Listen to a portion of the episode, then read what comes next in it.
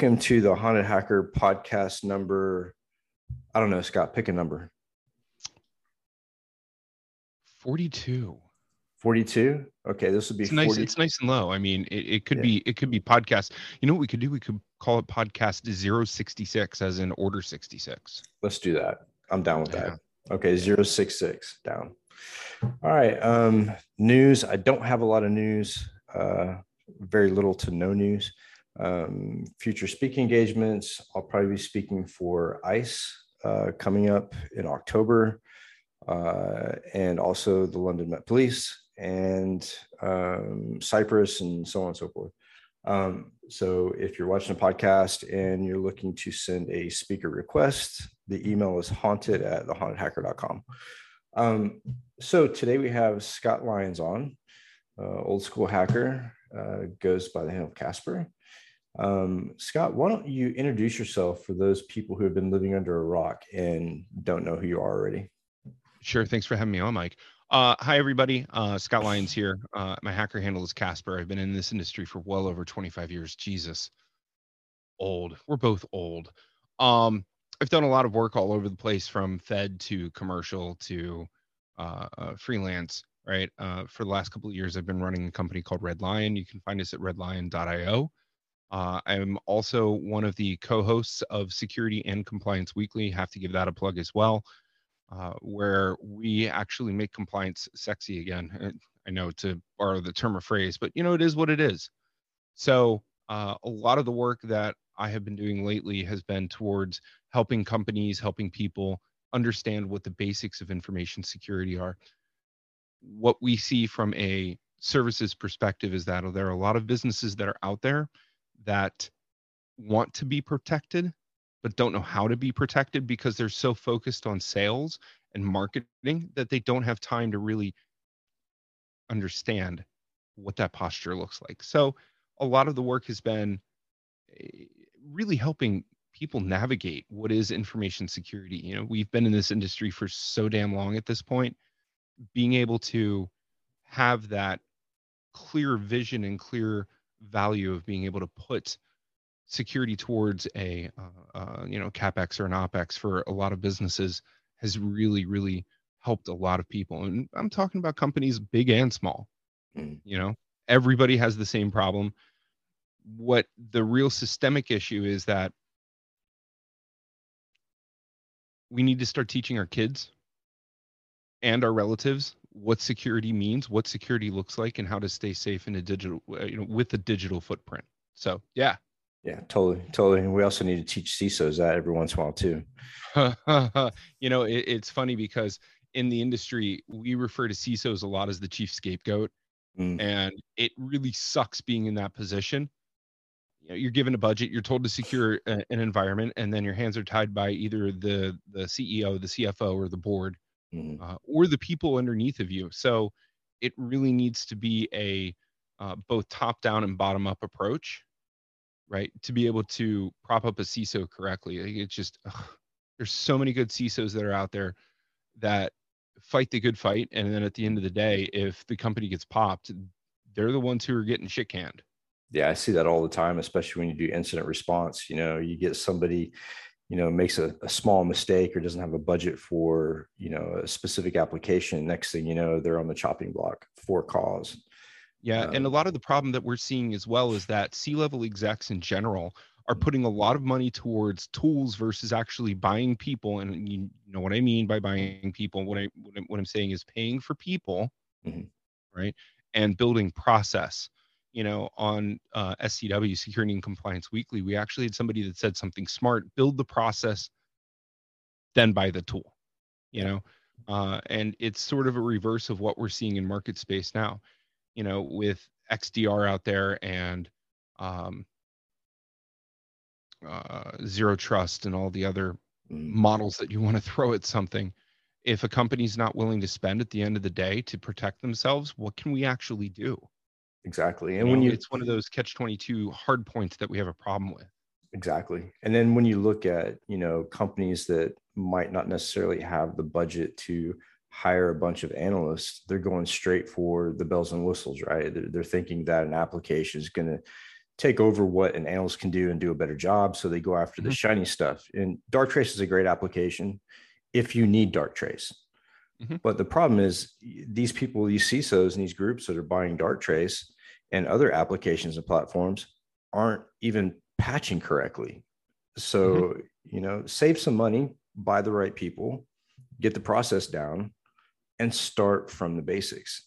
You know, Yeah, and just- don't just buy the people that are directly out of college either. I mean, eh, Okay. there may be some diamonds in the rough there, but they're still rough. You know, you need the experienced people who have been in these businesses for long enough to understand architecture versus security versus protection profile versus policies and procedures. You know, eh, bringing somebody in directly from college, sure, they may be cheap as dirt, it's, you know, at some points, but they're not going to have the requisite skills uh, that a seasoned veteran would have that has been through the the fire and brimstone of working inside of these organizations. You know don't just think that hey you know somebody fresh out of college is going to solve all my problems. Well unfortunately they're not you know there's a big gap between what's going on in the industry versus what's coming out of colleges and we've been trying to diagnose this gap for a very long time. Mm. and that comes down to the practical application of the skills. It's one thing to learn defense against the dark arts Mhm. right? But it's something completely different to actually apply it. Right. And it's it's completely different than reading about attacks and you know lessons learned or you know historical documentation and actually have to be behind a console when that attack occurred. I remember when titan rain hit um, the military and i was working at USJFCOM that was the first experience i had with an apt attack. And back then we didn't even call them apt attacks. Um, it's it's a lot different. The the speed at which you have to react and have to analyze and think on your feet is totally different than what you read in a college book or or you see in a in a like a imitated simulation. Mhm. Um, so when we talk about industry, man, we've both been in industry for forever. yeah Um, you know, you've been a goon at DEF CON for how many years now? uh i'm going into my ninth year as a def con goon Mhm. uh i've also worked a whole bunch of different uh security conferences so if you see me at a con you know stop over say hi Mhm. uh, it gets to a point where you don't even have to sign up You- you're just voluntold Mm. you know uh, um, but working conferences has really opened a lot of doors and if you're on the fence about going to a conference definitely go. You know go for the networking go for the the memories. Don't just go for the talks. You know Yeah. talks are great but talks are also you can see them on you can see them online like Irongeek adrian crenshaw Mm. uh, does a wonderful wonderful job of trying to record as many talks as possible and put them up on his site you know definitely go check out uh, uh, adrian's stuff you know Yeah. uh, recently I just went to GrrCON uh, out in Grand Rapids, small little conference. It was was that? definitely refreshing, dude. It was insanely cr- incredible.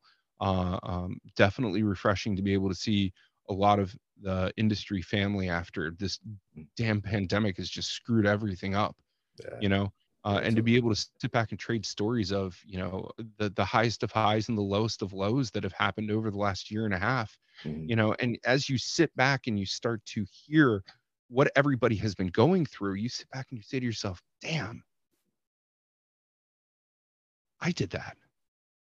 Yep. that was me. I was in that i was i was in that hole. I needed help and i should have reached out Mhm. you know instead of just trying to grin and bear and deal with shit as it's been you know? Um you know the next one that's that's coming up for us uh is shmoo s-h-m-o-o shmoocon right? Uh, we uh, uh uh we refer to trying to get tickets to shmoo as national f5 day uh, if you've never heard of it. Uh, usually it's about 1400 tickets that go in about seven to eight seconds flat. Mhm. um you know f5 as in we're refreshing waiting for the ticket screen to come up and then it's just a rat race to get into the queue and try to get everything taken care of and it's it's it's it's a lot of fun. You blink and you miss it. Uh, but if you can get if you can grab tickets to shmoo either as an attendee or as a student you know like through shmoo as a student definitely check it out. It is one of those sought after go-to conferences put on by uh, heidi potter uh, that it's it's an amazing amazing time and it's in dc uh, in January. So the first round of tickets go up, I think, 14 November at noon at this point. But regardless, go to as many conferences as you can, meet as many as many people as you can. uh, you know, develop that reputation and also take a look at the personal brand for for being for being an information security artist mm-hmm. versus uh, uh, uh, yourself, right? So you have to you have to be you basically have to split the two brands, right? Um, but by being at conferences, that's how you start that journey, you know? Yeah, absolutely. You know, I, I still remember my first DEF CON and it was so, so many years ago. Um, and that's the, the DEF CON that I met uh, mutual friend, Tom Ryan. Mm-hmm. And uh, talk about, talk about the talks, right? So I think I may have went to two talks that entire time and the rest of it was being invited to parties and going to different parties and hanging out with different people. I met so many people, um, all of D, all of uh, DC 303, you know, all mm-hmm. those guys, and it's just you build that circle and you build that family. And here it is, you know, 20 years later, and I'm working with one of the guys I met at DEF CON. You know, it's it's a very small community, and everybody thinks that you know, cybersecurity is this huge, huge industry, but really the core people who were there when it started as a young infantile industry, mm-hmm. there are very few of us left. There are, there are, and that's and that's either happened through attrition, which is mm-hmm. natural, right? Like people leave the industry mm-hmm. uh, by people passing. You know, we've had a whole bunch of people uh, uh, pass uh, this past year that are that are industry people. Mm-hmm. Um, or just people that don't want to do information security anymore you know uh, but there are definitely uh, what i like to commonly refer to as the old guard. Uh, there are a lot of the old guard that are still around that are still willing to uh, uh, bend over backwards to help people like pyro out of the 303 mm-hmm. uh, or skydog out of nashville you know? You meet these people in in you, you you know you hold them on a pedestal and then when you meet them that pedestal just grows even bigger you know like johnny long right? Mm-hmm. oh yeah. you know, the, the original the original Google, Google hacker. hacker. You know, and if you get a chance, go and take a look at his uh, no tech hacking talk from DEF CON nine, nine or 10. I think it was like we're yeah. we're on we're on twenty. We're we're DEF CON what twenty nine at this 29. point. Yeah. Uh, yeah. Yeah. Coming coming into it or going out of it. I, I there's been so many DEF CONs, Mike. I just a blur, right? Yeah. Um, you know, my first one I think was 18 over at the Rio, right? Uh, and then uh, I came on to the I came on with uh, uh, Speak Ops under PW Crack and Proctor and Pasties and all those guys, uh, and helped with Speak Ops, and then transitioned over to the Swag team mm. with Dasha and Secret Brian, um, and haven't looked back. You know, you've got to find your fit. Mm. You know, so yeah, kinda... it, it, was real fun working with speakers but selling swag like that that that level of chaos if you've ever been in the swag room thursday morning immediately following getting a ticket that amount of chaos like bring it on. Yeah that and uh, they used to have def con at a different hotel not in what i don't think it was a rio um uh was it uh the sands? Was it alexis park it, uh, we grew out of that hotel that, that they were having it at. There were so many people yeah. there that violated the, the, fire code. Yeah. Yeah. Alexis Park was the first one, and then it moved to the Sands, and then it went to the Rio. Uh, and then for uh, uh, uh, for the last couple of years, it's been with Caesars Entertainment. So yeah. between the the Caesars Forum, Paris Bally's, um, you know, the new Caesars Forum that that they just built was supposed to be this year, but you know, at at 10,000 attendees, you know, roughly 10,000. I, I may be a little bit over on the number, but, uh, you know, there's no way you can throw that in the forum. So just keep it in Paris Bally's, you know, and like Bally's has its own holy crap. Are you kidding me? Uh, history, you know, you want to talk about the haunted hacker. Yeah. Wow. Uh, Bally's, holy crap. Back in the 80s, uh it was what there was a casino there was a fire on the casino floor killed mm. 87 people moving at 20 feet per second uh, and fully engulfed the casino floor. Uh, uh, the firefighters who went in to, to battle the blazes, they opened the door, got a backdraft fireball coming out of it, like it was nuts, right? Wow.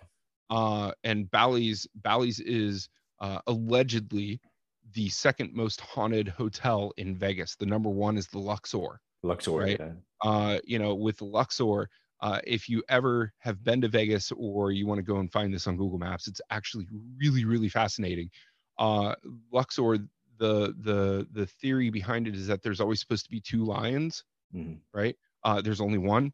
Uh, number one. Number two, uh, the angles of the elevators uh, are completely wrong, right? Number three, Luxor is sinking into the ground. Like it's it's fascinating when you look at this stuff, right? Uh, and if in Paris Bally's, if you go up to I think it's the 17th floor, uh, there have been reports of a young child that passed uh, that plays in the hallway and you can hear him. So a couple of friends and I, uh, a couple of friends and I went ghost hunting uh, on the 17th floor. Like we we grabbed an app. Uh, I think it's called Necromancer, and you need an external microphone for it or an external speaker. Sorry, uh, and you connect your phone in to the speaker, fire up the app, and start asking questions. And I shit you not, we were getting intelligent responses. Wow. Yeah, I don't I don't doubt it, man. There's a lot of history in Vegas. Like look at the Flamingo with the mafia. You know, Flamingo was hot with with organized crime. Most most of Oh, the yeah. hotels there were were based from the mafia, and the mafia ran them back in the day until Yeah, and and they're, they they mafia is still involved. Don't like don't yeah. don't think they're not. Uh, you know, speaking of the flamingo, they found Bugsy uh, Bugsy Siegel's uh, getaway car Mhm. that was always parked in the bottom. They found it, walled it in. So Bugsy Siegel actual car is still underneath of the flamingo today. You know, like that- that that's that's kind of really cool history. yeah. You know, um, I, next time we go out to Vegas, I totally want to go to the uh, the Zach Bagans Museum yes. and go go ghost hunting at night that to me just sounds oh so much fun you know Yeah. uh, It- being able to see jack kevorkian's uh, uh, murder van like get out of here man you Yeah. know uh, the doll collection that's all that's all like relegated with Annabelle. uh, uh, uh, yeah like oh man it- it's it's amazing you know and like i don't know about you right but i've had a particular set of experiences what, that's why don't you why don't you tell us Oh, about man. the data center experience? Oh yeah, yeah, yeah. that That's story is so exactly where I was headed. um, so I'm in this data center. Oh, okay. You know, I'm missing a golden moment. Let me restart. So there I was, right? Um, uh, I was in the data center in Richmond, uh, uh, just just outside of Richmond, Virginia. Uh, big data center used to be an Xbox uh, chip manufacturing facility where you could go from silicon to chip with no human interaction whatsoever. Very cool, very large data center. Okay. Sitting inside the data center, I had I had machines that were not communicating with me. I don't live anywhere near Richmond, so I had to drive the three hours south to Richmond and, and spend the night. Um, but sitting inside of the data center, I'm sitting there at my at my at my rack, right? Uh, machines doing the blinky blink, right? Finally get into the machine after four hours of banging my head on it and having to call somebody, right? Um, I'm feeling great. You know, I'm feeling like I just conquered the, the, one of the most difficult technical challenges that I've had to conquer in a while, which is, you know, breaking into a blade server with with you know knowing nothing. Um, whew. Uh, so there I am sitting sitting in front of the in front of the rack. Lights are blinking. Right. I I pack everything into my bag. Right. I'm I'm on I'm on cloud nine. I just got into the server. I was able to recover it. You know, get access back to it. Uh, and I go and I close the rack door and I pick up my bag. Right. Bag goes over the shoulder. You know. Uh, uh, it sits perfectly on my back. Like there's nothing wrong, right? Like the best feelings in the world, right? And as I'm walking down the racks, right? Not every single rack is full, so you should be able to see through the rack. You know, if you've been in a data center, you know what I'm talking about. If you haven't, you can easily Google what I'm talking about. And as I'm walking down the data center, the the the the the cold row of the data center, right? I look to my right, and there's somebody on the other side of the rack. Now, at this moment, I knew I was the only person that was in this room. And mind you, this is a massive, massive room full of racks, full of servers, full of secured storage, full of high value stuff, right? Mhm. I'm walking down the row. I look over and there's somebody on the other side of the rack. And I said, hmm, that's interesting. I had to do a triple take, right? As I'm walking, this person's going lockstep with me.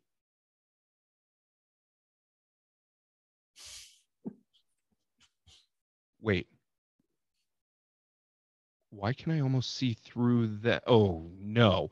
and I'm I'm chugging it down to the end of the rack. I flip around the the, the aisle over to the hot row and I look and there's no one there. That's awesome. There was no one. I'm I'm I, at this point at this point I'm losing my shit. That's Like, totally awesome. Did I did I did I did I really We should definitely. I know the some- weed wasn't that good, man. No, I'm just Yeah, messing. right. Um we should get some K2s so and head you out there. call up to uh call up to the the um the guard desk and say hey you know er, er, i need to be let out right? So they let me out and i you know i'm i'm i'm like did i did i really did i really just what's that? Did i what did what did what? Right? Get up to the guard shack and i say to the guard i said hey can you do me a favor and go back and check the access logs to the room? Right? I didn't say anything. Guard comes back and goes you were the you've been the only guy that's been in that room for the entire day. I'm like i totally saw a ghost! I know what I saw. Right. Dude had on a button down shirt with a content, Kentucky gentleman's hat and blue jeans. That would be disturbing. Did he have a long beard? No. Oh, But I'm like, are, you- are you, did that really just, it did. Cool. Right. awesome. So the next time that, that I go back to this data center, I'm totally taking the, the app with the phone and I'm taking a speaker with me and I'm totally going to do a spirit se- spirit session uh, uh, inside of the, uh, um, the the facility and it's ugh, I can't wait to see what happens with it because if that happens again, like man, Oh yeah, for sure.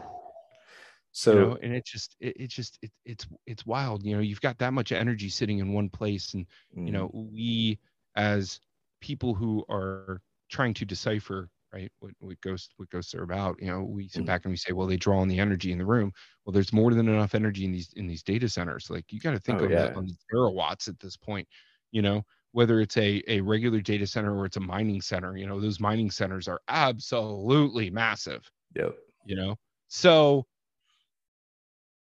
it's one of those experiences that you will never ever ever ever forget Oh yeah, for sure. There's a, uh hotel here in Chattanooga um, called the Read House, and the Read House is supposed to be haunted. And actually, they held Al Capone there before his trial.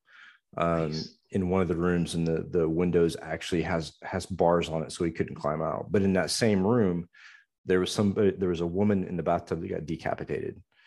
I know our I know our computer guys and, and our hackers that are watching are like, why in the fuck are they talking about this? But Right. they, it's shit we're into. So grin and bear. Well, you know, I, I was, I was, I was, uh, uh, to share another story, if I may. Mhm. Uh, I was out in San Fran for RSA. Oh, uh, man. years ago, right? Let's let's go right down the rabbit hole here, right? Uh, Alcatraz. out at RSA, right? The wife and I are out there, and we said to ourselves, okay, well, we got some time to burn, right? Let's go. Let's let's let's go to Alcatraz Hell yeah. Right right. Now the initial response is wait they actually let you out? Um so we're at we're at alcatraz and if you ever get a chance to go definitely do it.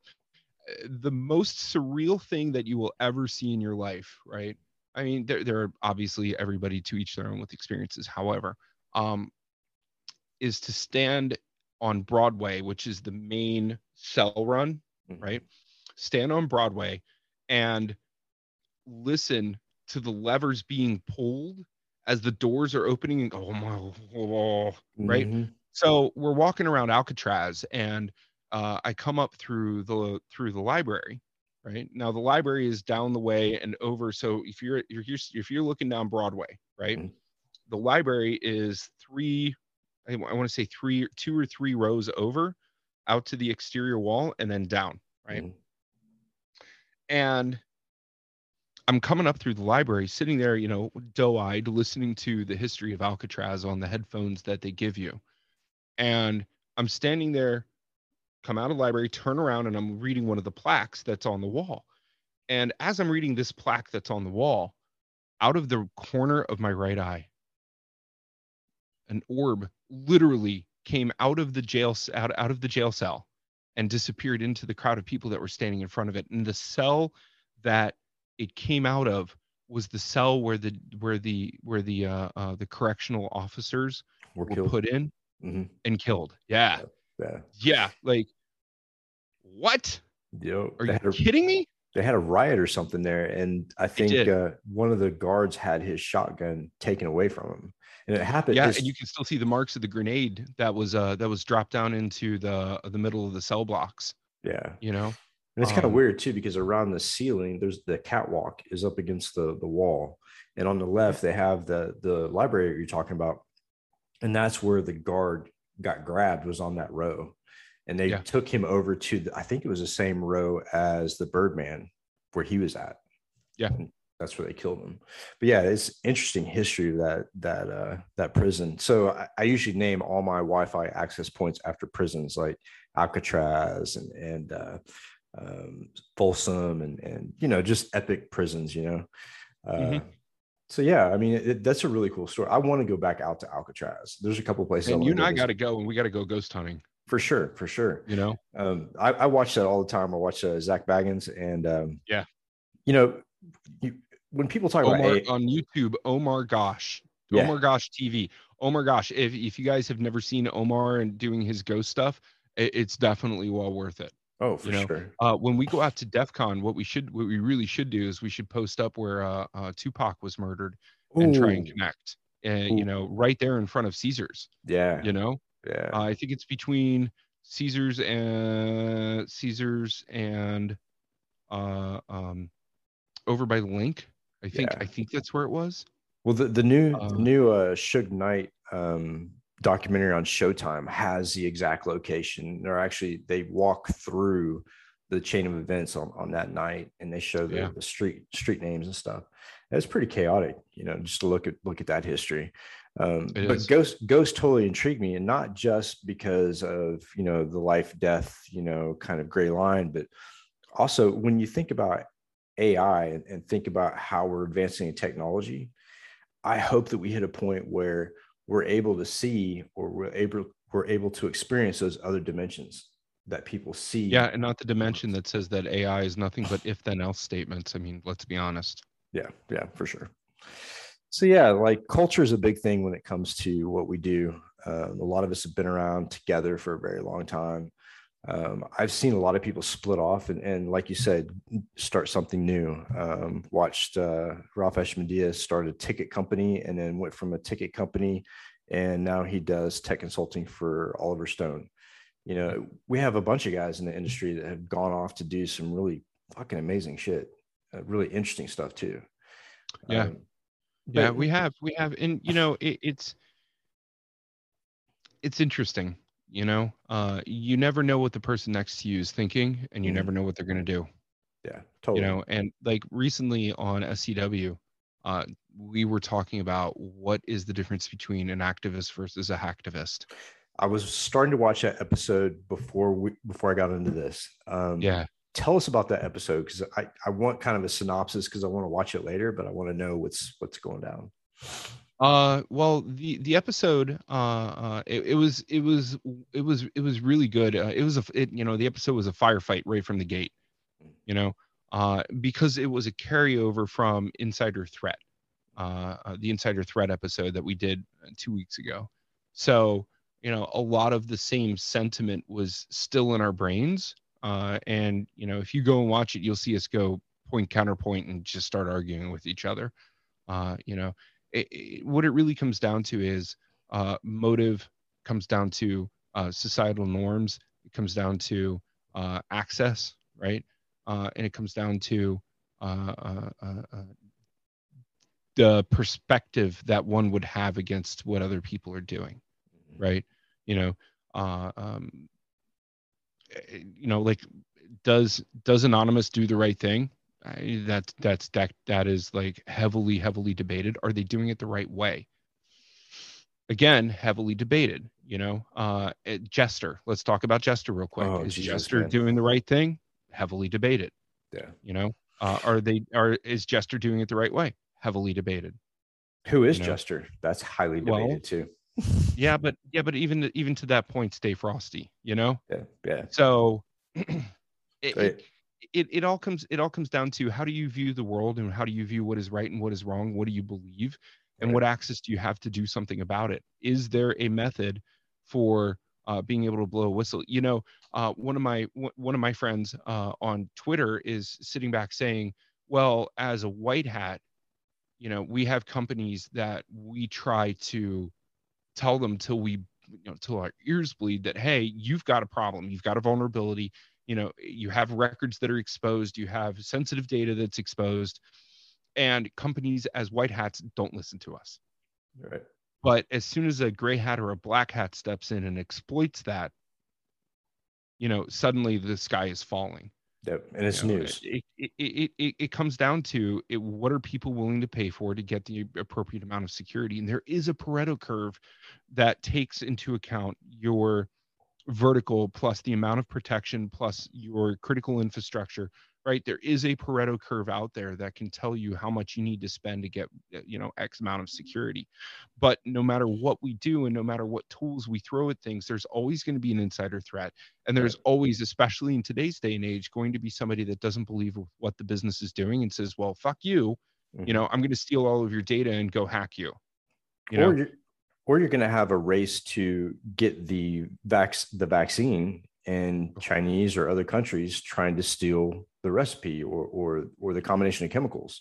And dude, nation state actors are never going to go away. No, no, they're, they're never going to go away. And the, what it all comes down to is money. Yeah, where is the money? Who's got the money? Yep. You know, uh, unfortunately, there's not, at least in my own in my own humble opinion, there's not enough. Uh, there's not enough charity work being done. Yeah, yeah for sure. You know, there's not enough turning the leaf over and giving somebody another chance. There's not enough goodwill mm-hmm. that's being passed around right now. Now I know it's difficult with with COVID and everything, but hey, you know, if you're watching this podcast, I, I'm pretty damn sure that you know somebody that needs help. Right. You know, reach out to people, and even if they don't need help, just reach out and say hello. Mm-hmm. You know, uh, we're all in this together.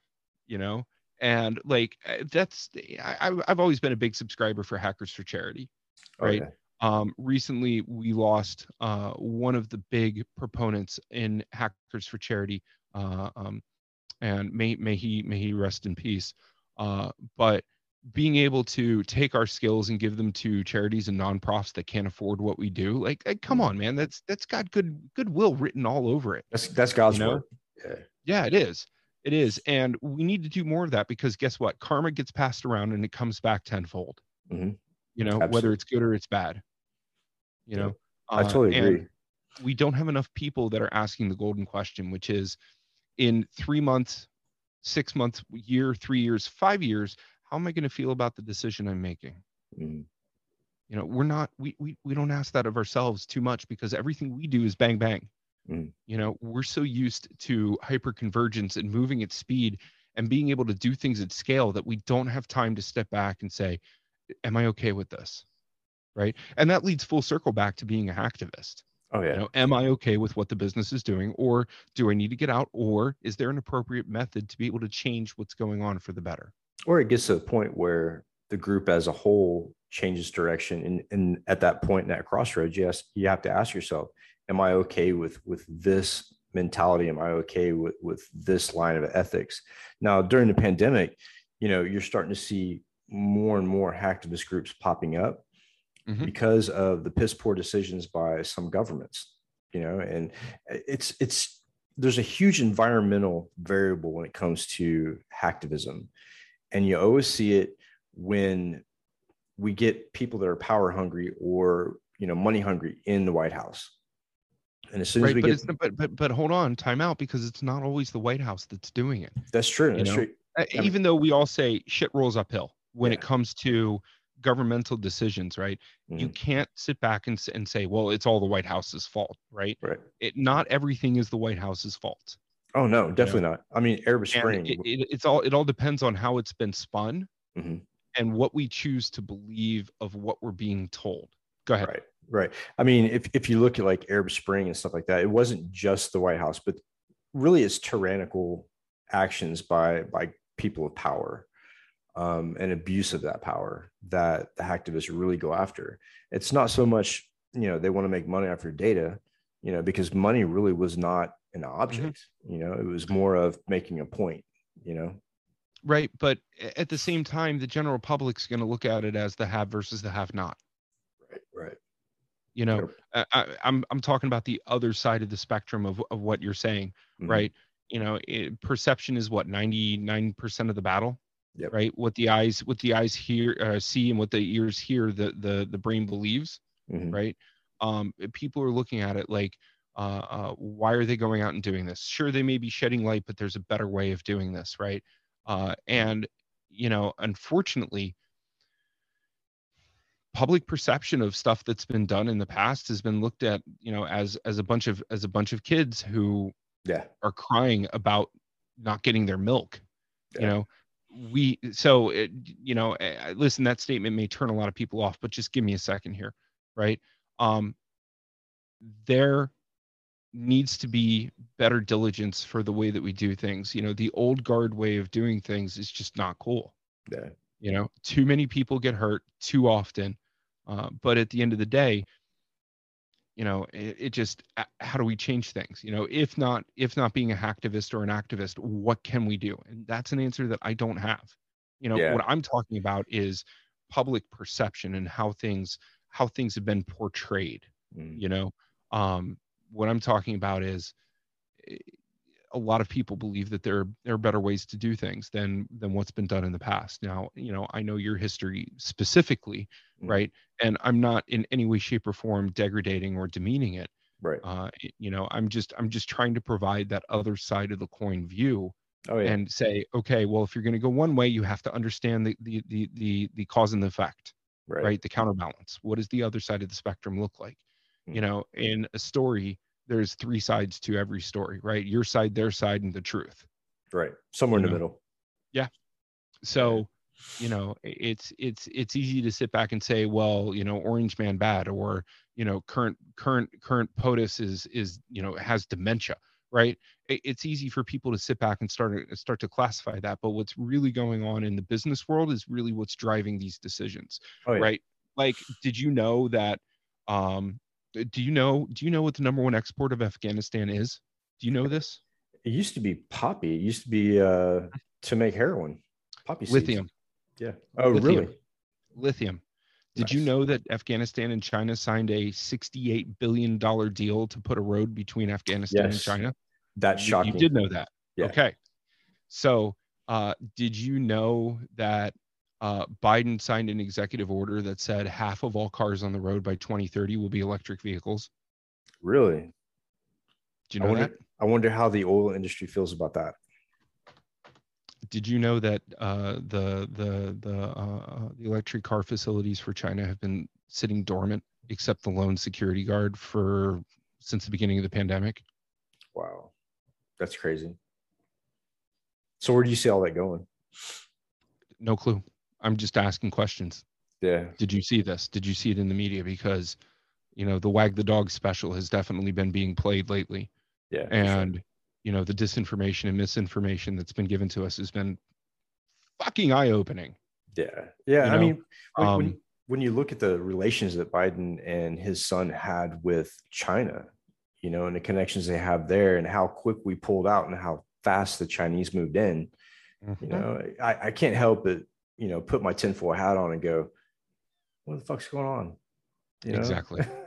we put all these people's what's, what's what's going on in the background that we don't know about with these big business deals yeah, you know that are lining special pockets like uh did you know that uh uh, uh pelosi is being referred to as the uh investment queen in some circles because every single investment that she's made in the in the stock market has had massively wild success she has a lot of hidden influence as well. exactly Yeah, and a lot of decisions. I mean, look at like take cryptocurrency for example, mm-hmm. and the people who have the most power and the most input into that market, they do one thing, and the market fluctuates depending on what they do. Elon Musk is a prime example. He dumps a bunch of shit into cryptocurrency. Next thing you know, the price goes up, and then he withdraws his shit and doubles his money. Yeah well they- also remember his his sphere of influence reaches Mm. much further than sending a penis rocket into space yeah, yeah, exactly. you know Yeah. I mean, Very true. man i saw that i was like wait what Yeah. and you know, be, but but but here's the deal. Like, even though we're talking about all of this, mm-hmm. you know, you and I, and I and I think I can speak for you here, and you can totally tell me to STFU, right? Mm-hmm. Um, you and I subscribe to the theory of don't just buy what we're saying at face value, do your own research. Absolutely, hundred percent. You know, yep. uh, and I wish that mainstream media would have that disclaimer at the bottom of every news story that they ever run. Mm-hmm. You know, don't just believe us. Do your own research. Go out and find, uh, go out and find find uh, uh, what's going on in the background. Right. You know, you know, um, take take Perot Systems for example. Um, I lived right next to Perot's kind of privatized airport and all the shipping and stuff, mm-hmm. and I can't count how many times I saw planes take off with no tail numbers. Yeah, but you know, eh, what is he doing dabbling in government? You know, it, it just it, it was really weird how how things played out with that and with Ross Perot. And then when I got my first, uh, I was really fresh on the scene, and Perot Systems had reached out to me and said, "Hey." you know, how would you like to come to our facility? And I said, yeah, sure, cool. So I went and they have an actual, they had back then, and this was unheard of back then, they had a malware creation lab. And I was like, why is Ross Perot creating malware? You know, it's just one of just those like things. why is why is John McAfee installing, you know, McAfee antivirus across the entire government? Mm-hmm. Exactly. You know, you know and to make a really stupid correlation why is it that just after john mcafee supposedly killed himself a building fell in florida yeah yeah I am he, sure there's no correlation there but it just it makes you wonder you know yeah yeah but there's a lot of people out there and this this kind of supports your argument is that you know when you look at everyday people in the us I would have to say probably 90% of them walk around with blinders on as long as they can get to Starbucks in the morning, and yep. stop at Target on the way home, they don't give a fuck about what goes on, and and no. right there in their face, you know. They don't, and it, it but but but here's the deal: it, it's always been right there in front of their yeah. face. Yeah. You know, since the day we were born to the day we die, it's gonna be right there in front of our face without anybody knowing about it. Yeah. You know, um, and security is security really should be the same way it should be right there in front of our face but be transparent enough that nobody knows about it but it's there to do the protection things you know and unfortunately trying to bring all of this back here you know we we as as information security people you know we try our hardest but we're constantly fighting an uphill battle here no, yeah. you know the the the big systemic change is going to come when uh, the baby boomers and the early Gen Xers start coming out of management, and the the the late Gen Xers, uh, millennials and and Zs or COVIDs, whatever you want to call, uh, the generations actually start coming up. The ones that have that know the security, that know what needs to happen, they start influencing all of that. Uh, and as we have the generational shift over, we're going to see legal come back online with security. We're going to see law come back online and regulation come back online uh, with security. Uh, and you know, it just it, it's interesting that we have to take the approach of wait for the next generation to actually fix what our what our you know previous generation fucked up. Yeah, you know? and it's sad to be in that position. You know, mm-hmm. it, it's really really sad you know how many companies actually have board members that reach down into security that can sit down with a security engineer who's down in the weeds and understand what that person is doing to provide pr- protection profile for the business? You know how many people down in security can reach up to the board? You know it, mike it's almost like we need a goddamn boxing day between security and the freaking board you I'm know down. of every single company it's almost like we need that you know yeah. that perspective is just so so important that a lot of people don't get it mm-hmm but there are a lot of companies, especially in UK, that are, a little more progressive, and they put people like us on boards. You know, I, I sit mm-hmm. on the board of like two different companies, but again, they're cybersecurity companies, and they know what they need to go mm-hmm. forward. And so they look at people like you and me, and hey, we want those guys to tell us yeah. what to do here to help direct our, our movements. Um, but there are very few companies that are that progressive. They usually look there for are. somebody to guide the board who are venture capitalists or they have their hands in all different kinds of pots. Venture and capitalists. Yeah. Yes. Yeah. And they, they want them on the board because they they know the guys with the money and they're political. So they can get but. That's done. what it comes down to. Money. You know, yeah. Uh, it, it, yeah, you're right. It all comes down to money. Are you making sales? Sales yeah. rules the roost If you're not making sales, you can't run a business. If you're not running a business, you can't pay people. It's it's a domino effect, right?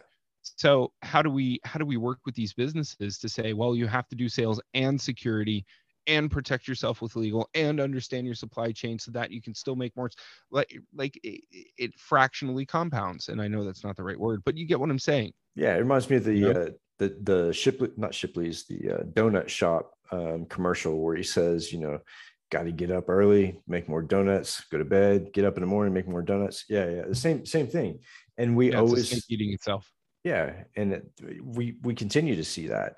Um, one thing that that I wanted to dive into as well is, is the mm-hmm. pen testing portion, right? So, you know, the days of looking at a snapshot of a three or four day on site, you know, or even external pen test, I think right. that's coming to an end. I think that's over.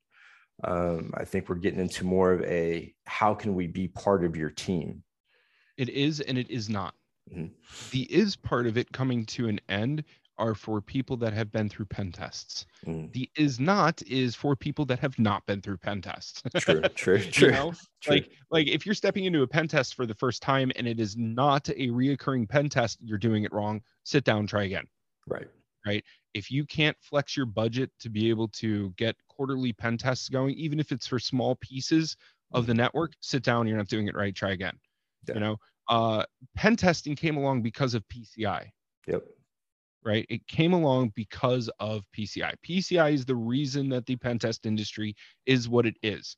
And PCI and the PCI Council, especially, need to wake the fuck up, yeah. right? In that, the requirements that they are putting on these businesses are not fitting security standards, mm-hmm. right? Um, and I am more than willing to say that to the council directly. Like, I do not care. What needs to happen is continuous pen testing, continuous monitoring, right? Almost like a SOC 2 continuous, right? Uh, unfortunately, that has been talked about, but it's not been put into practice with the DSS, mm-hmm. you know? So if we want to talk pen testing, you know, there are a couple of key markers that we need to look at. One is it continuous, right? Because pen tests, remember, are only a single point in time. Is it continuous, right? Does it fit the systems that you need it to fit?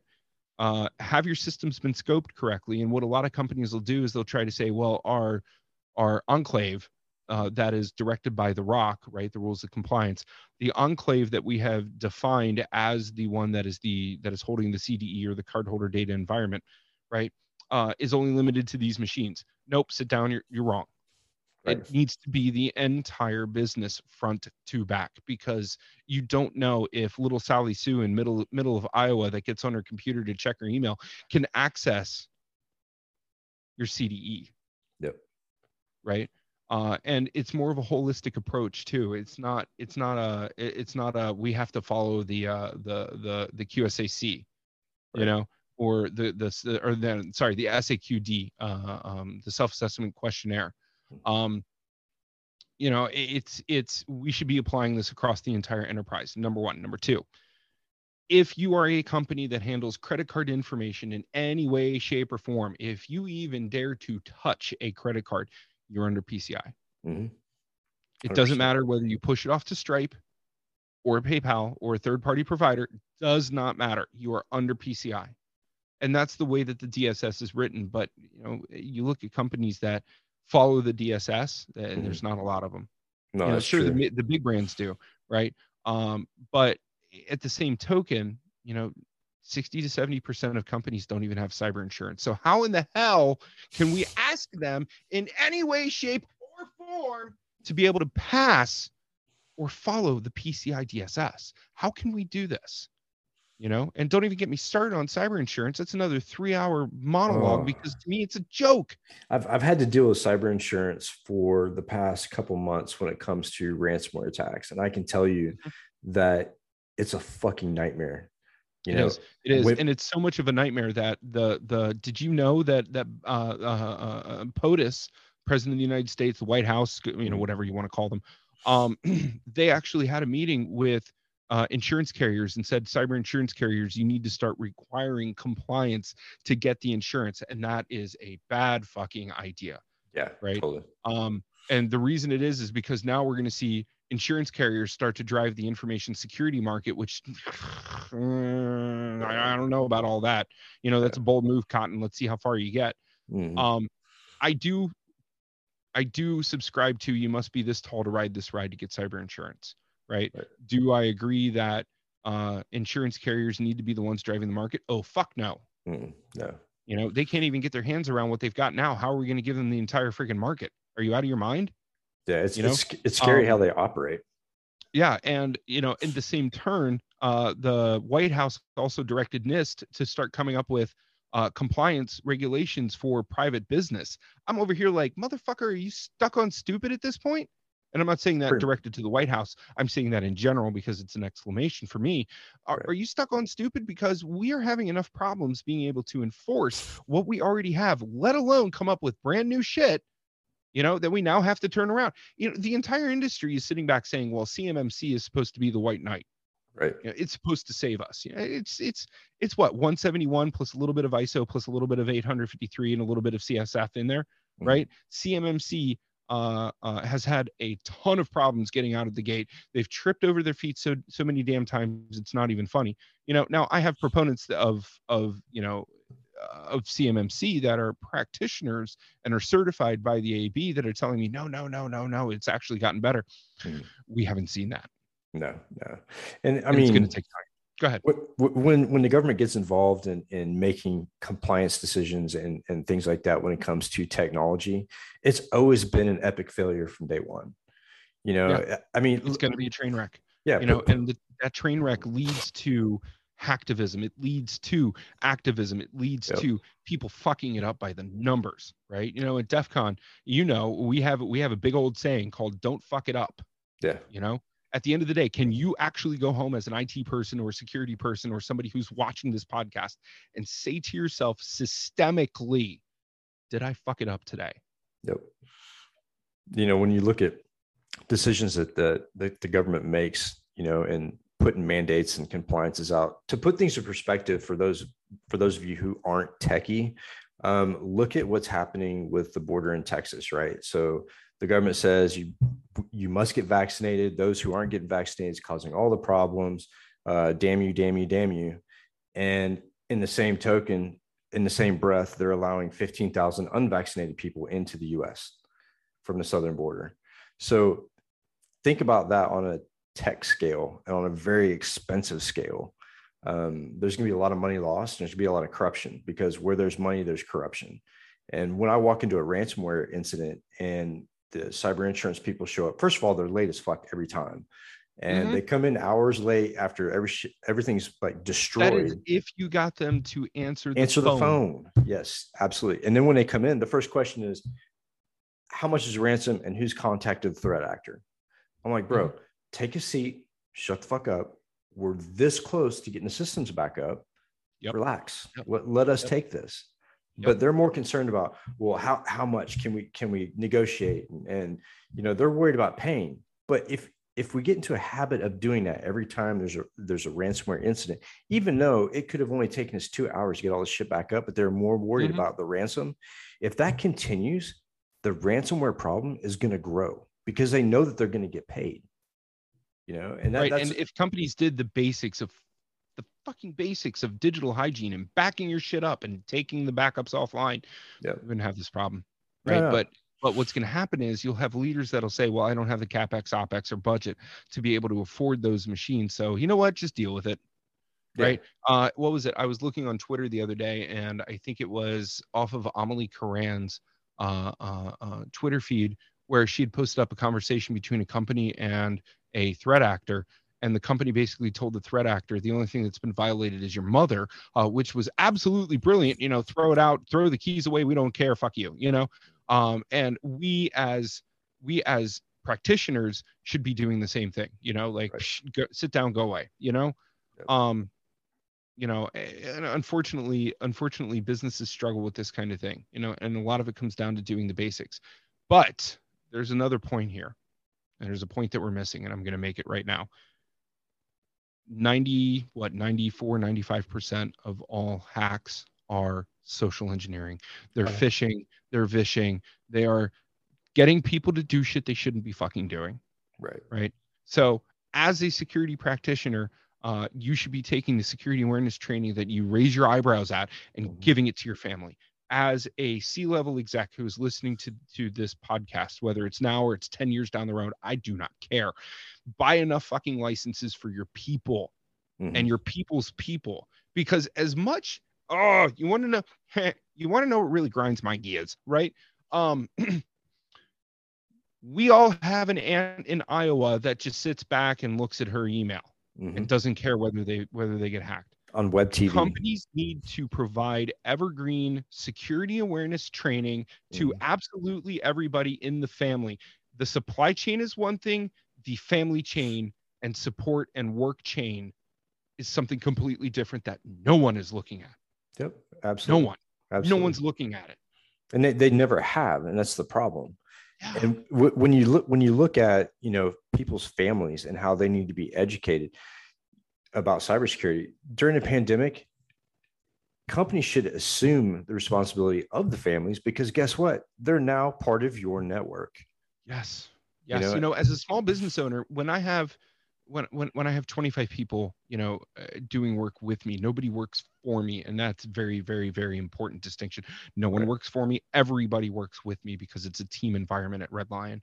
Right. Um when I have 25 people that are working with me, it's not just 25 people, it's more like 180 yeah for sure because you never know what a family member is going to do to one of the employees Mhm. and turn them from a loyal employee to a raging asshole. yeah that or the network now that the you know people are working from home Mhm. that that same connection is part of your company's network even though there's a It is. vpn between you and the office Mhm. everybody who who sits on your wi-fi they're now part of your company Yep, yep. And you're pointing something out here. You're pointing out the the the look of what are people going to do when they come when they bring their their laptops, you know, that are either company owned or BYOD when they bring their laptops back into the network. But what nobody looks at is what is the company doing to those laptops when they take them home. right yep you know we've heard horror stories about uh, uh, ipads and tablets and computers that have been given to students uh, uh, where the cameras have been turned on while they're at home. Hmm we don't want to deal with that. Don't do it you know? Sit down go away. It, it's all sides of the issue need to be looked at. Yeah absolutely. There was an app that was just put out not too long ago and it was to help companies and supervisors maintain connection with the employee and basically ensure that they were working and part of that application was being able to activate the camera Yeah. and I, I was thinking man if if i went to a company and they installed that on my system not only would i take the laptop and break it in half and ship it back to them and tell them to go fuck off Yeah. but i would probably go after that company because i mean Well, so there's a problem with that because then you'd be liable for the damage to the company owned device. if it is a company owned device, you don't want to work for the company. Guess what? Don't work for them. Yeah. Right. But if it's a company owned device, you do want to work for the company. You do read through all of those papers that you sign when you first get into HR. You know, assuming assuming you're they yeah. assuming they added that into the paperwork because I've worked and if they didn't, then guess who's liable? It's not you. Exactly It's the exactly. company. The company's open for lawsuit. You know, you you want to talk about something funny? Let's let's uh let's talk candidly about how HR is not there for the employee. They're they're they HR's primary job is to protect the business. And if you think HR is your friend, you're dead wrong. Yeah, exactly. Let's talk about that. Yeah, You know, percent, hundred percent. you know, HR is not your friend. Mhm. Don't ever think it. yeah, I, I've seen that a lot. if you want to fight me on it, you know where to find me. I, I don't hide. Yeah, I, I, find that a lot with different companies. You know, like, oh yeah, you could, we have an open door policy. You know, come and tell us your problems. Mhm. And it's sort of it's sort of like the SS of the company. You know, you go in and tell the SS, you know, uh, give them all your your confessionals or whatever, and then the next thing you know, that person's shit can't walking out the door. come Yeah. with me children confess your sins you know I, listen listen I, I understand that what i'm trying to talk about here and what i'm saying Mhm. is to open people's eyes Yep. right we get so in we get so into the rut that we don't have a chance to see above the above the shoulders Mhm. you know so question absolutely everything. Yeah, when someone Don't tells me back and, and be a sheep. No. when, when someone tells me why do i care if the government's listening in on my conversation i'm not doing anything wrong that's not the fucking point the more No, people who allow that to happen the more it happens you know, you know, and we're supposed to be we're supposedly protected under Title 10 Mm. uh, uh, wi- to keep the government from you know illegally spying. But but the patriot act Yeah. ruined that eh, well, you know, it depends on which country the spying is coming from, even if it is U.S. related, and that's all I'm going to say about that. yeah very true very true yeah so um, you know where where do you see our industry in three years from now because i, I have mixed feelings about the direction we're going Nowhere. I don't see our industry anywhere. I'm going to tell you, we're going to have the exact same systemic issue. Yeah. Uh, and the reason being is because there's been no advancements in the last, oh God, how many years in information security? You know, everybody, everybody went to the gold rush and tried to enumerate and identify all the things, and there hasn't been any real, you know, there hasn't been any real change. You know, we may have seen tools come out that are flashes in the pan. We may have seen, you know, blockchain, AI, you know, all of this other uh, esoteric stuff that happens to be media buzzwords Yep. you know, marketing buzzwords and buzzword bingo. We're not going to see any more advancements in the next three years. Next five years, that we might, we might start to see something change, but for the next three years, no. I mean look No, at the business look at the still going to be the same. It's going to be the same way that it, that it was back in uh, 1999. You might as well party like it's 1999. Bad joke, I know, but um, look at the bluetooth stack to change. Yeah, look at the Bluetooth stack. Nothing, Yeah. The Bluetooth protocol hasn't been changed drastically in how many years? Oh, dude, you want to hit a ramp button? Try going after SS7. Oh God. Okay. SS7, for those of you who don't know, is what is the protocol that text messages and SMS messages write on. Yep. You know, that will never, ever, under any point, be ever secure, period, will not happen. Uh, you know, and so, you know, what we're telling people now is not just have two factor authentication and get a code sent to you because no, fuck that.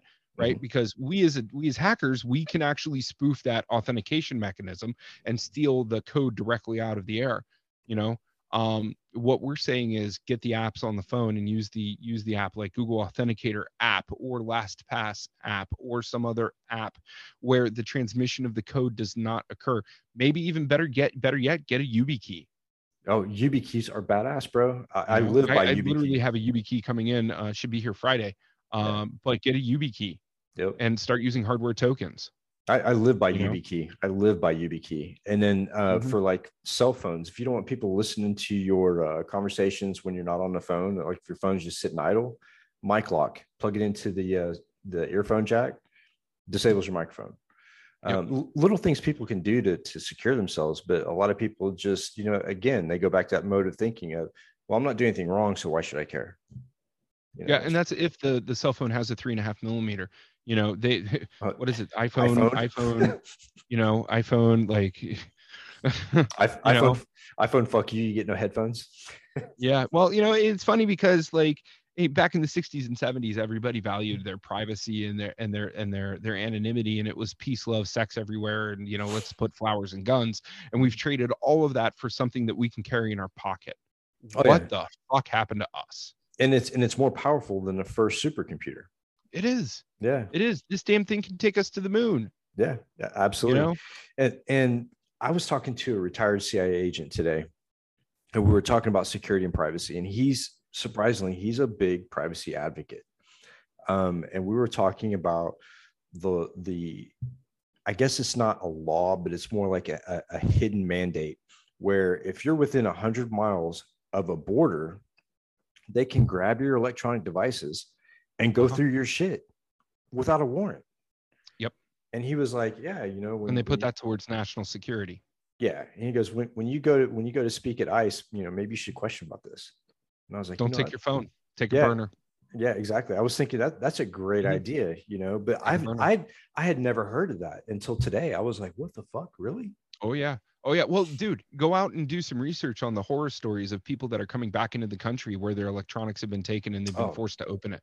You know, uh, it just So I did a It- it- reverse on that. With, yeah. Go with- ahead. I did a reverse on that with Bank of America. They, they sent me to a foreign country with devices to see how that country actually manipulates your shit. And I can tell you, when they walk away to check your device and it comes back, it's not the same. No, it never will be. It never will be. There are tools out there like Cellebrite that will that will easily break in, or there's an ODay that your current version, you know, hasn't been patched against. You know. Yeah, I mean, there's all kinds of tools out there that that can really fuck up your life for sure. And I mean, and some of those apps too, like Signal and some of the other apps, you know, have been big targets for law enforcement, government, as, as well as hackers. Yep. You know. Yep. So. Yep. Do not trust WhatsApp. I'm sorry. I'm going to say it out loud. Do not trust WhatsApp. Do not trust Telegram. Uh, I, personally, I'm a I'm a huge, huge, huge proponent of Signal. Yeah. Right. Uh, Only because it's not owned by Facebook. Mm-hmm. What's up? What's up is. You know. Yep. So you know, eh, do you really want somebody else reading your your your email? you know you have to remember that a that a cloud computer is just somebody else's, somebody else's computer yeah yeah like come on man you're killing me here you know yeah. um but I wouldn't be I wouldn't be the least bit surprised if somebody has WhatsApp on their on their phone. They don't have Facebook Messenger, but yet they still get the the ads on Instagram about what they were talking about on WhatsApp. Oh yeah, for real. I mean, so would me not surprise me me and Tom Ryan were doing a talk in Westminster, and we were talking about that specific issue of mm-hmm. your phone detecting what you're discussing and then pumping a bunch of ads. So I have my phone in my pocket at Westminster, and we're talking about Alexa, we're talking about all these different devices. When I get back on my phone, I have like tons of ads just of the shit that we talked about. Mm-hmm. And then the, the Amazon comes out, oh, well, you know, the devices that we produce aren't always listening. Well, just recently, I think it was like a month ago, Amazon made public, hey, we've got this new feature where it listens to ambient sounds.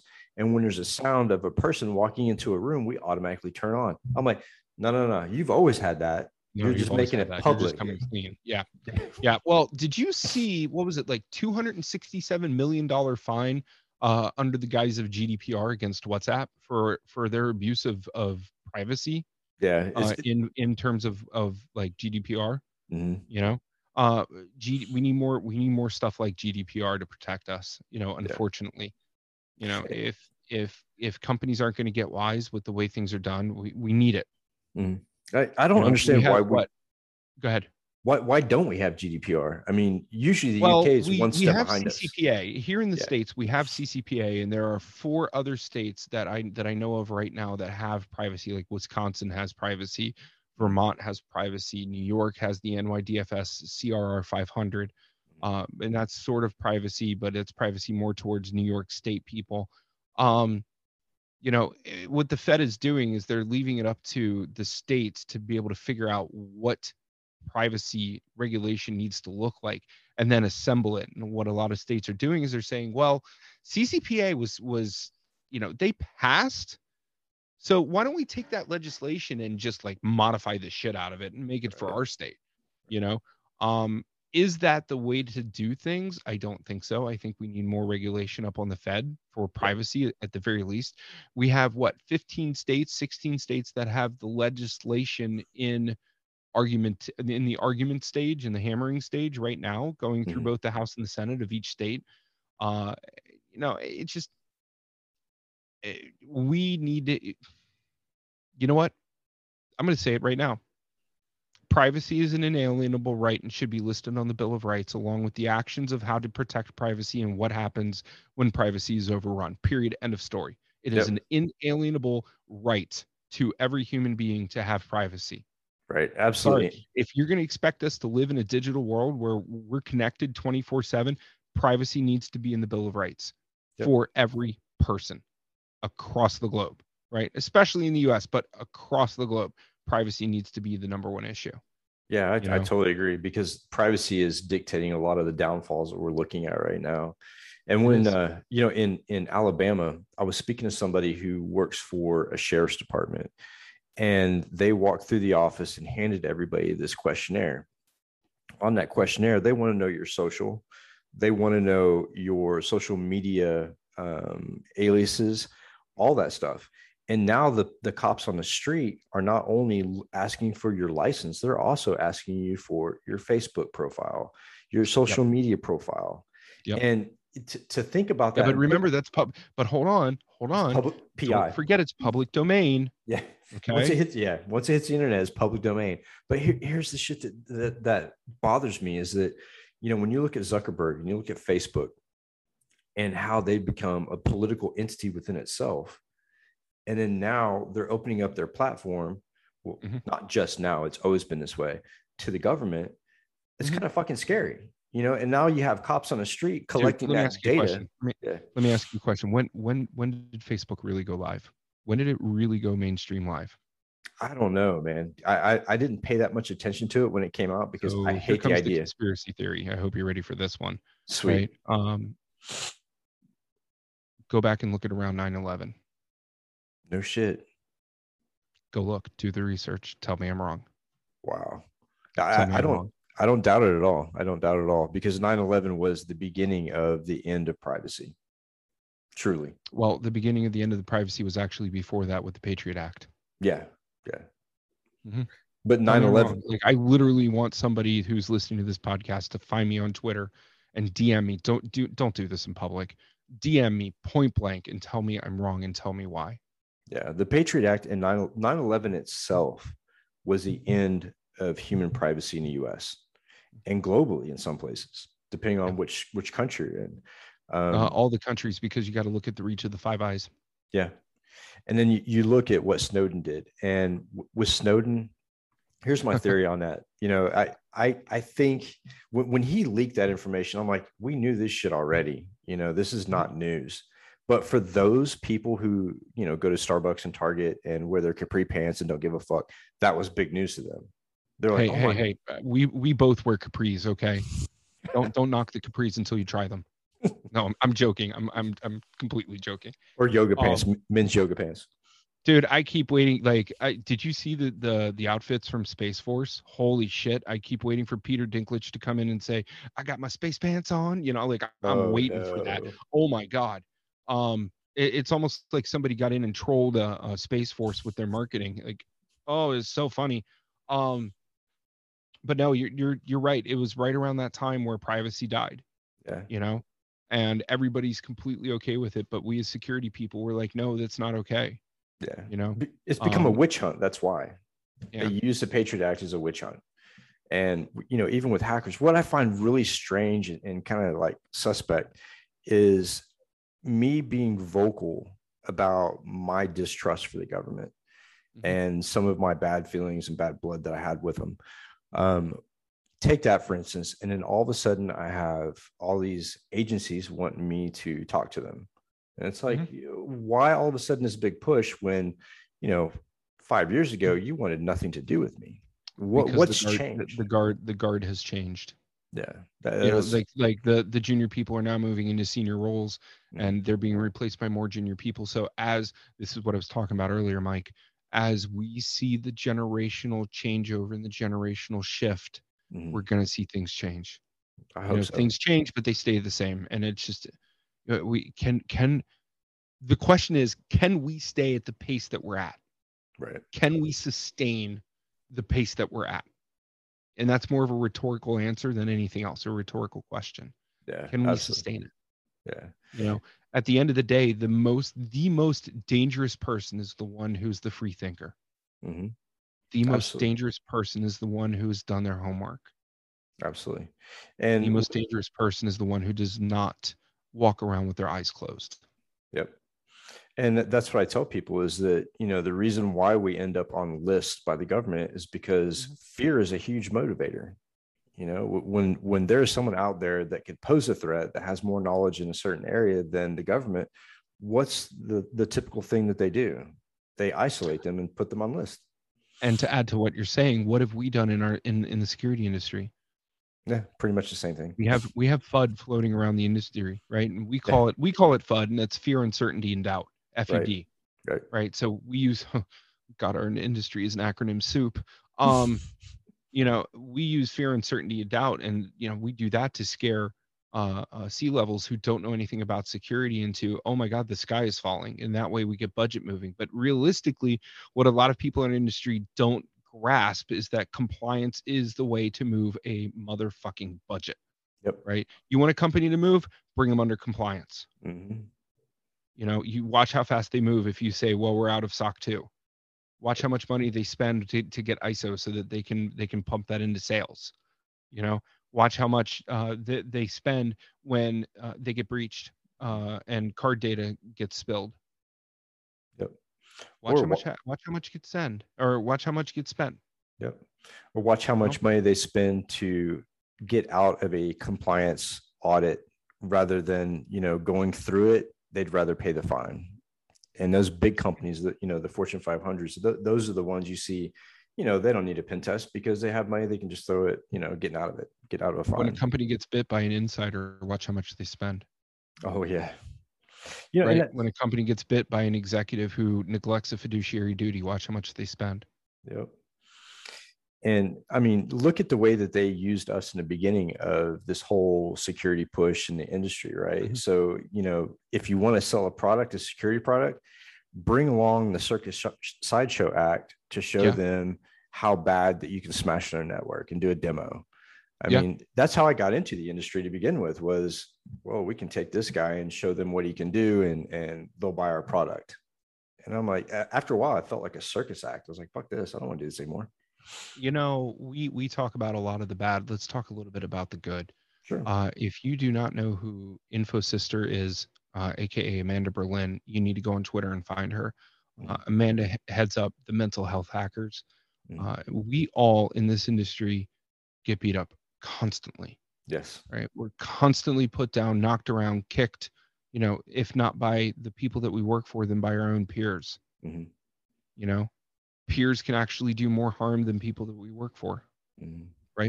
Uh, but mental health hackers is an option. If you are hearing this and you're sitting, you're saying to yourself, you know, I'm really struggling right now, reach out to Amanda, see what Amanda says.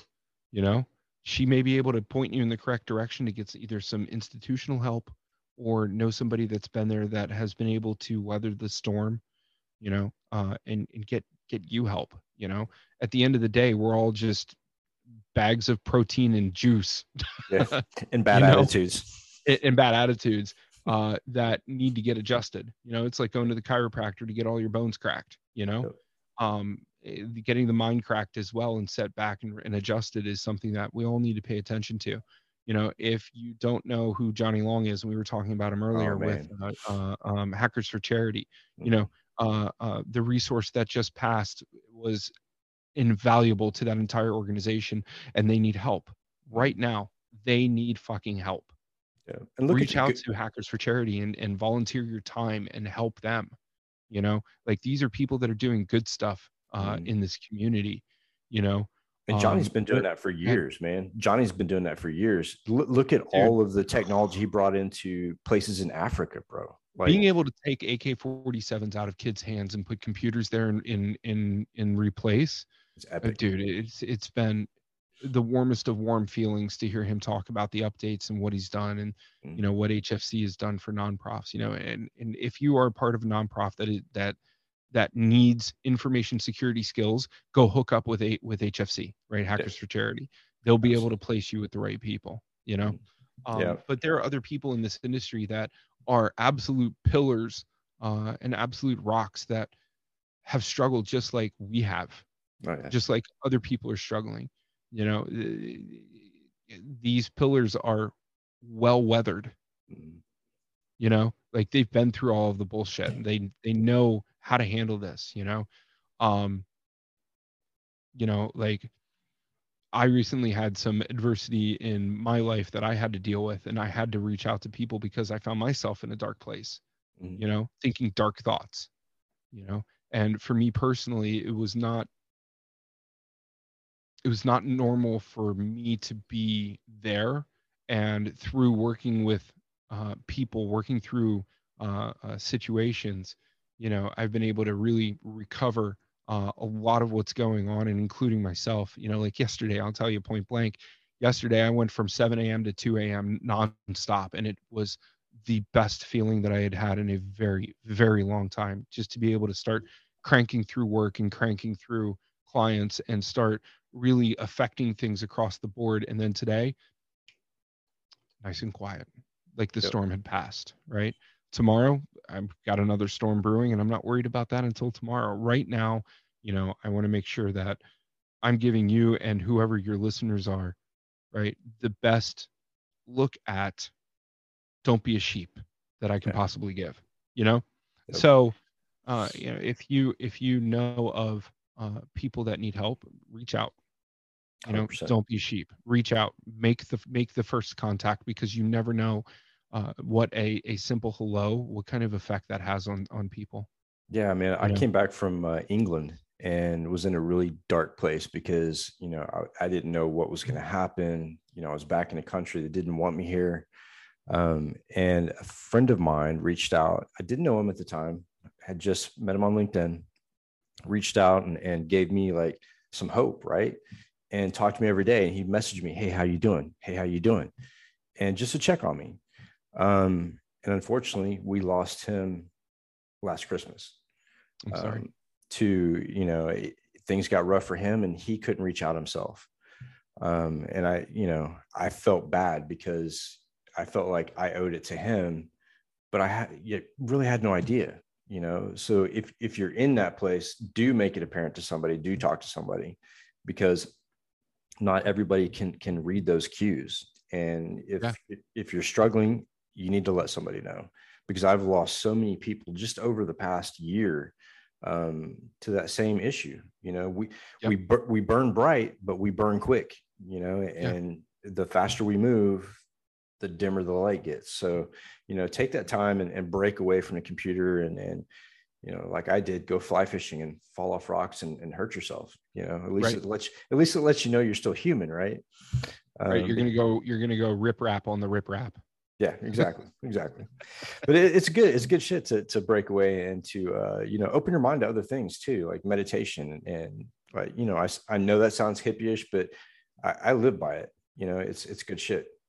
Well, I think it's safe to say that if you're listening to this uh, podcast, you're listening to this episode, and you have feelings of self doubt and denial, it's not just a river, uh, and you know the feeling of self worth, and you're having issues you know you can totally reach out to to to me uh i'm i'm mike i can't i'm not i can't and i'm not going to speak for you me uh, as well. you can totally reach out to me and i will try my best to be able to get you to somebody that can help 100% you know? i'm right i'm right there with you on that one um yeah. so scott man i appreciate you coming on the show brother yeah, it's it's it's been really great uh, we'll have to do. Yeah, I'm just glad we didn't talk about Schweddy balls. Okay, I mean, you know, to to borrow it from SNL. You know, like, yeah. Yeah, we'll definitely have to do some more stuff together and maybe collaborate yeah. on some projects because I think that uh, we have good chemistry and I think that you know we could make some changes. I think it's good. I have earth-shattering changes coming on the horizon for me, so I am I am Trey Trey excited. Um, you know, and it's it's uh, uh it, it's yeah, it's it's gonna be fun. It's gonna be a lot of fun. We're gonna try some things. We're gonna fail at some things and succeed at others and see where the spaghetti sticks to the wall. But no, uh, it's been an absolute pleasure for having me on.